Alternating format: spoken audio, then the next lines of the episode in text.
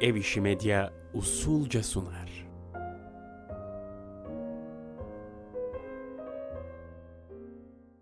Şimdi bir anda yükselsen mesela olduğun yerden yukarı doğru.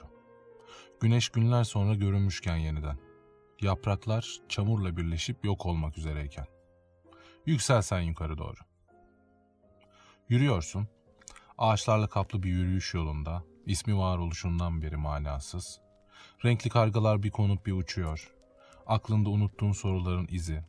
Gözlerinde kaldırım taşlarının çizgileri. Yaprak ışırtıları da var bir yandan. Bir sonraki adım hatırlatacakmış gibi neyi unuttuğunu. Yürüyorsun. Uzakta dağların tepeleri kar tutmuş. Belki yamaçlarında da var, kim bilir. Göremiyorsun apartmanlardan. İşte o anda.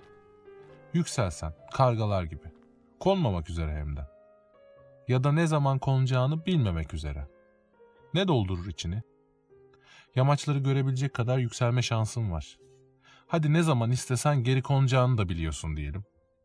Bu hayatta bu kadar çok şeyi bilmenin bize iyi gelmediğini hafife alarak. Ne hissedersin? Yükselmek diyorum ama bu uçmak resmen. Evet. Ne doldurur içini? Ben korkarım. Dizlerimden dudaklarıma bir titreme alır yürür. Nefesim sıklaşır, parmak uçlarım donar. Yükseldikçe görebildiğim yamaçların güzelliklerindense çatılardaki çanak antenlere, iz tutmuş bacalara bakarım. Yürüyüş yolunun incelip bir çizgiye dönüşmesi, bankların ve yürüyen insanların minyatürleşmesi içimi ürpertir. Korkudan gözüm kararır ve uçmanın iyi bir fikir olmadığını düşünürüm